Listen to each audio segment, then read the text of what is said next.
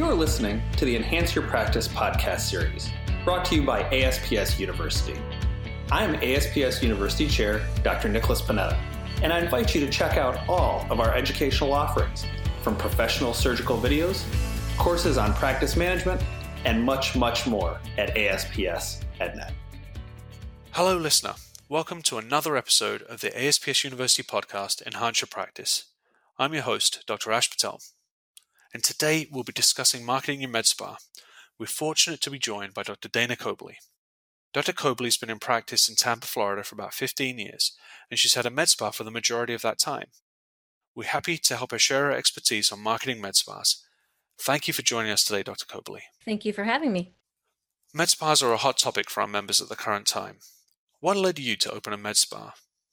Initially, I had the interest and we had the space, and so we decided to give it a try. It was a freestanding medical spa in that it was completely separate from the medical practice, separated by space and separated by staff. And I think that was a mistake. We learned quickly that it works better to have better integration between the staff from the spa and the staff from the medical practice. They both feed off of each other much better that way. When you started your practice, did you always plan to open a med spa, or was that something you decided on after being in practice? I had always hoped to, and within a year of opening my practice, we opened up the med spa.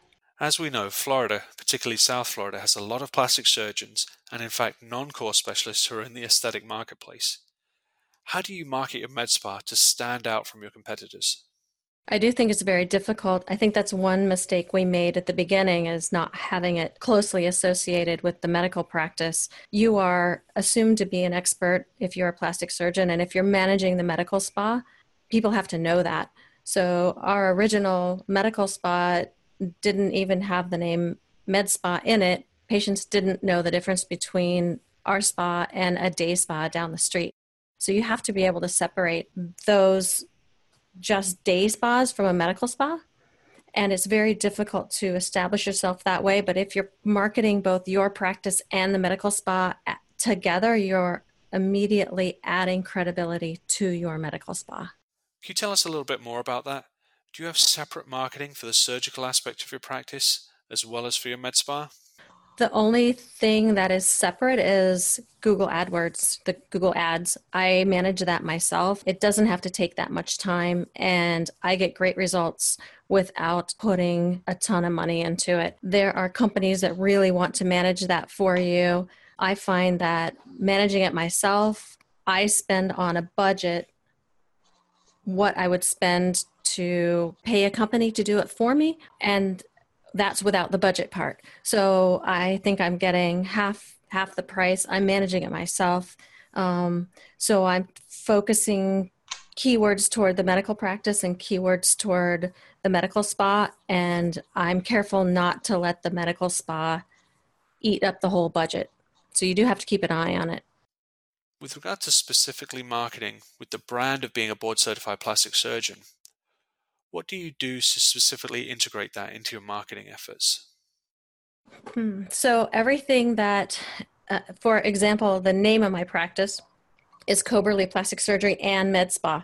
So my whole logo has both together. I'm branding myself as offering both. And, you know, I find that although our logo is great, most patients don't really know what that association logo means. They don't know the difference between a board-certified plastic surgeon and someone who says that they're a plastic surgeon down the street. So you have to very quickly give them the procedures and credibility that goes with that. Everything has to be on point. Your email marketing, your website, everything has to go together, and it has to represent, I think, a combined practice for it to be successful. You mentioned that you manage the marketing for the practice yourself, as opposed to having an outside company do that for you. One of the comments people often make about that is that they find they just don't have the time. How do you manage to do all the marketing as well as run the practice? So I don't do the social media. My staff do the social media portion of it. They do the Instagram, the email campaigns, the in-house events, and largely manage. We have print ads in a few choice magazines, and my staff largely manage that part of it. I also have a website company that's managing the SEO. So I'm only picking a small part of it, the pay-per-click portion of it, to manage myself. In relation to the staff, do you have just one designated person who handles all of the social media, or do you divide it up amongst several people? I designate one staff person to be in charge of it, and then she draws ideas from all of the rest of the staff and keeps everybody involved. Specifically related to social media, do you give your staff any guidelines for posting, such as what kind of content to post, or is that something you let your staff determine? We talk about it with the staff all the time. From my standpoint, it needs to be professional, classy, but friendly. If it looks like advertising, especially on Instagram, you're pretty much done. No one will look at it. It needs to be more of a friendly interaction, a conversation, rather than just a, hey, we have this new product, because people don't look at that. That's just an ad. So they know that they're responsible to keep things professional, fresh, and friendly. You obviously have some great expertise in the area of marketing. How did you learn all about it? Trial and error. I'm also a bit of a technology geek, so I built my own first website. So I've kept up with that along the way, so that I find that if you're hiring someone else to do the website, you spend more time on it than they do. So when I could do it myself, I did it myself for a long time, but it's much too complex now for me to continue to do that. But I also am networking with my friends, and not just plastic surgeons. Dentists are really good at this, and we'll meet out for dinner or lunch and chat about the new things that are working for them here in my same market. This episode is brought to you by CareCredit. CareCredit is a health, wellness, and beauty credit card dedicated to helping millions of patients get the care they want or need by offering promotional financing options. Accepted at more than 210,000 providers nationwide, the CareCredit credit card allows cardholders to make convenient monthly payments for plastic surgery, minimally invasive treatments, skincare products, and more. Reconstructive surgery patients can also use the card to pay deductibles, co-pays, and other fees not covered by insurance. Patients can use CareCredit for prescriptions at Rite Aid, Walgreens, and other select pharmacies. Once approved, patients can use their card again and again for additional procedures and services you provide. Join the CareCredit provider network and learn about special rates offered to ASPS members. Call 800-300-3046 or visit carecredit.com to enroll today. For many years, word of mouth has been considered the best marketing in plastic surgery. Do you suggest to your patients to spread word of their successful treatments and their experiences? We do. We ask them. If they are giving me a hug and singing our praises, telling me what a wonderful experience they had, I ask them to share it with their friends and family. It's the best compliment they can give us.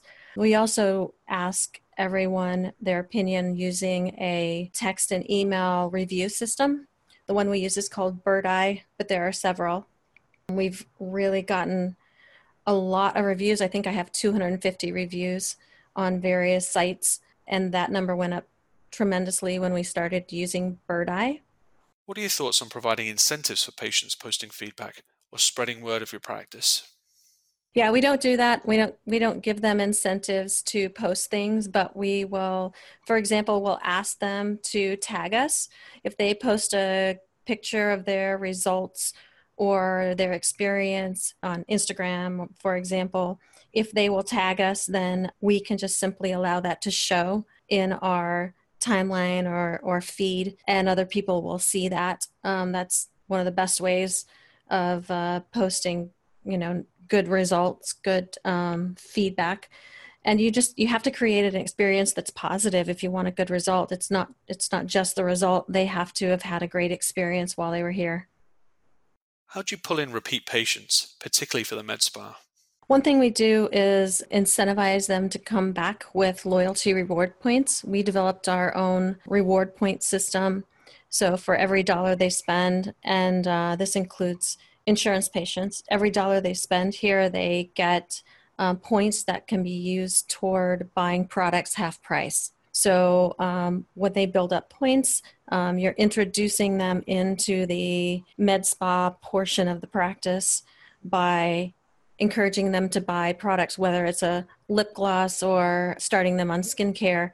They're meeting our esthetician, they're getting their digital imaging done, and they're being introduced to that part of the practice. With regards to setting up a med spa, particularly with marketing, are there any resources you think would be helpful to our listeners and ASPS members?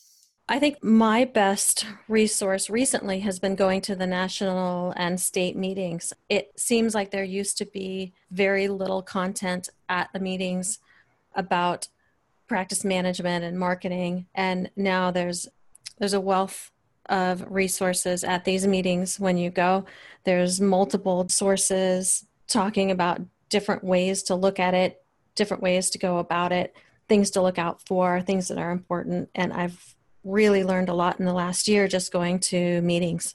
Let's talk about the procedures that you do in the med spa. What are the top 5 procedures or services that are offered?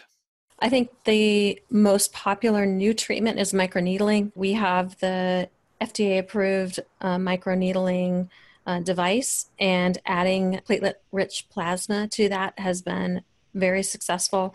Patients are looking for it, and the results are impressive for this type of procedure. The PRP certainly adds to it and can be used separately in areas to enhance the results significantly. I've been very impressed with that. For our longtime filler patients, we're offering them fat injections that we perform here in the office. It's not completely non-invasive, but it's certainly not a very invasive procedure that they can have done here in the office. And we use Pronox, the nitrogen-oxygen combination.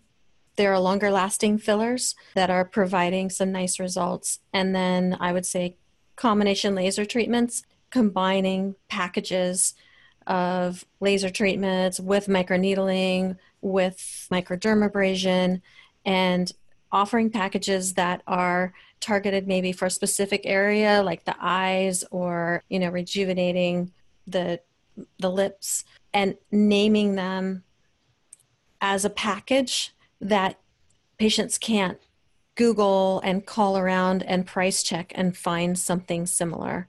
It still can be individualized for them, but you're putting together a combination package for them. That's an interesting point. Are there specific things you do for the marketing of newer procedures, or procedures that you see are up and coming?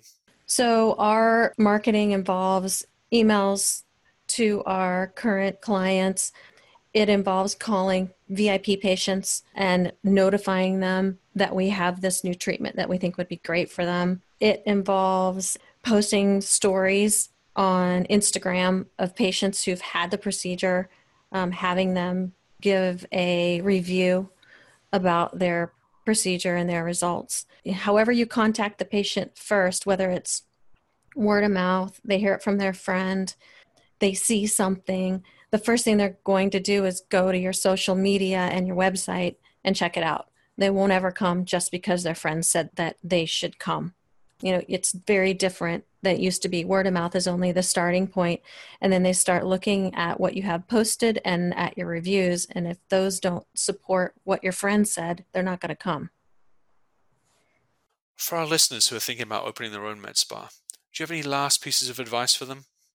I am opening my 3rd med spa in January. We're transferring locations and it's larger. I would say give yourself room to grow and keep in mind that it takes a lot of planning, from the lighting to the procedure chairs to the all the way to, you might consider having an Instagram-worthy wall in your new facility. There's a lot that goes into it, and the experience that the patients get on the website has to translate into the experience they get as they walk into the spa and practice, and then the experience that they get as they go on into treatments. So it all has to be tied together in one cohesive package, and you have to be able to show your personality through your practice in the med spa. You've been a wonderful guest. I think this has been a very informative podcast for our listeners. Dr. Coberly, I want to thank you for taking time out of your busy practice to join us today. Thank you so much for having me. Like I said before, I have really been impressed with the amount of information that the association is putting out there for everyone. And I encourage everyone to really go to the meetings and check out the podcasts that are out there because it's impressive. Thank you again. Join us for our final episode of Season 2 as we talk to Dr. Douglas Steinberg from New York about adding male aesthetic procedures to your practice. We hope you enjoyed this episode of our Enhance Your Practice podcast series, brought to you by ASPS University and our host, Dr. Ash Patel. You can listen to our other episodes on any of the podcast platforms where they are currently available, or you can download recordings directly from ASPS EdNet. New seasons and episodes are coming soon on practice management. Please contact ASPS Education with your feedback and suggestions for future podcast topics. Thank you for tuning in.